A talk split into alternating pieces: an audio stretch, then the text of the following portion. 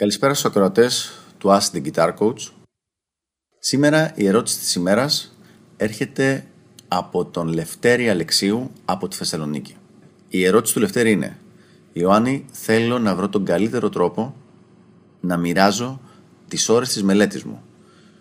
Πώς θα μπορούσες να με βοηθήσεις; Λευτέρη, θα κάνω ό,τι μπορώ.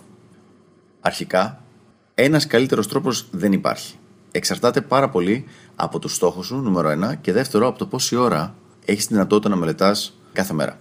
Οπότε θα κρατήσω τη βασική μορφή της, ε, του πώς χωρίζουμε τη μελέτη και σε κάποια μελλοντική στήλη θα πάμε σε κάπως πιο προχωρημένα πράγματα. Λοιπόν, θα σου έλεγα να κοιτάξεις τα Big Three, τις τρεις μεγάλες κατηγορίες.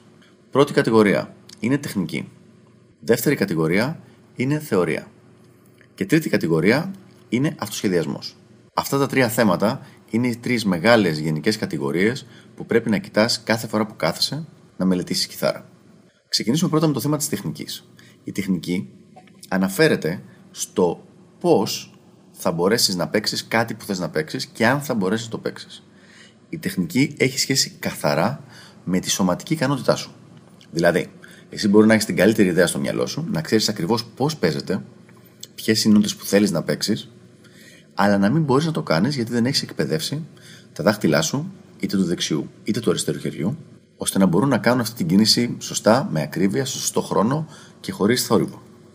Η τεχνική λοιπόν δυστυχώς είναι και το πιο χρονοβόρο μέρος της μελέτης, γιατί έχει σχέση με τα όρια του σώματός μας. Δηλαδή, όσο και να θέλουμε, μπορεί να έχουμε καταλάβει ακριβώς πώς γίνεται κάποια κίνηση, αλλά μέχρι να καταφέρεις να την κάνεις σωστά και σε κάποια ταχύτητα και με μια σταθερότητα και στο σωστό τέμπο, αυτό θα πάρει καιρό που θα χρειάζεται να τη μελετά την κίνηση αυτή αργά και σταθερά μέχρι να γίνει πραγματικότητα.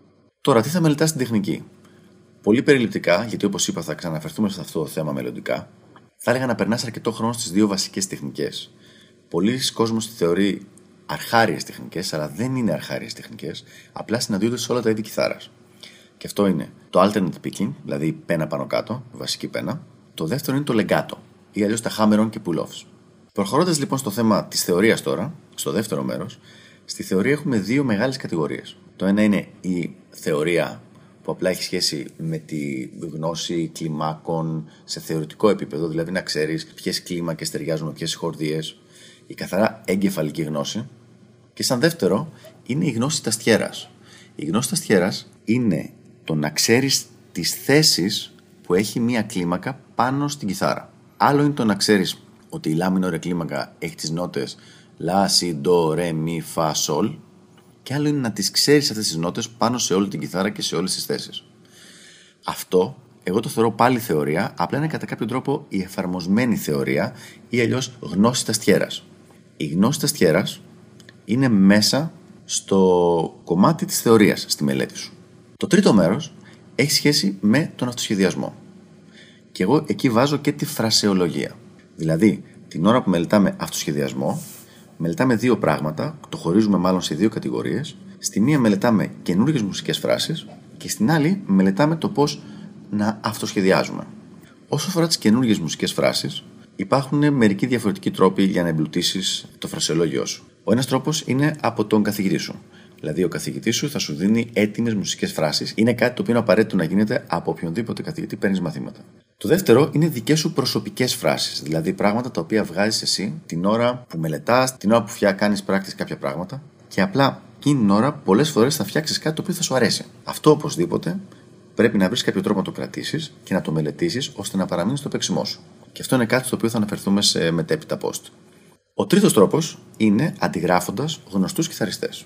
Ένας πολύ ωραίος τρόπος λοιπόν είναι να ακούσεις κάποια αγαπημένα σου σόλο, να βρεις μεμονωμένες φράσεις μέσα στα σόλο, αυτά που σου αρέσουν, και να κάτσεις είτε ακούγοντάς τις να τις βγάλεις μόνος σου, είτε ακόμα καλύτερα, αν υπάρχει κάποια έτοιμη ταμπλατούρα για το κομμάτι αυτό, να μάθεις αυτή τη φράση.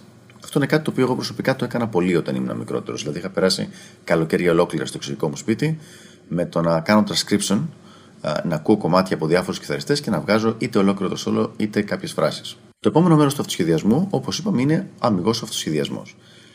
Δηλαδή, όπου βάζεις ένα backing track και απλά παίζεις από πάνω. Εδώ θέλω να επιστήσω την προσοχή σε ένα πολύ συνηθισμένο λάθος που κάνουν ε, οι αρχάροι και οι μέση κιθαριστέ και το οποίο το είχα κάνει και εγώ όταν ήμουν μικρότερος. Και αυτό είναι το να μπορούν να παίξουν πάνω σε ένα ή δύο κλειδιά μόνο. Προσωπικά, όταν ήμουν μικρός, είχα αποκτήσει μια αρκετά μεγάλη άνεση στο να παίζω πάνω στην τονικότητα του λα μινόρε και στην τονικότητα του μη μινόρε, αλλά όποτε χρειάζονταν να παίξω πάνω σε κάποιο άλλο κλειδί, ήταν το χάος. Ο καλύτερος τρόπος για να το εξελίξεις αυτό είναι να πάρεις backing tracks σε διαφορετικά κλειδιά και διαφορετικές ταχύτητες και αυτά τα backing track να τα μελετάς κανονικά σε κάθε μέρα της μελέτης σου, κάθε μέρα την ώρα του σχεδιασμού, να βάζεις να παίζεις πάνω από κάποια από αυτά. Μετά από λίγο καιρό θα έχεις αποκτήσει την άνεση σε όλα τα διαφορετικά κλειδιά, κάτι το οποίο θα σου είναι πάρα, πάρα πολύ χρήσιμο. Οπότε λοιπόν, στο πώς να μοιράζεις την ώρα της μελέτης σου, να τη μοιράζεις ανάμεσα στις τρεις κατηγορίες αυτές που είπαμε. Τεχνική, θεωρία και αυτοσχεδιασμό.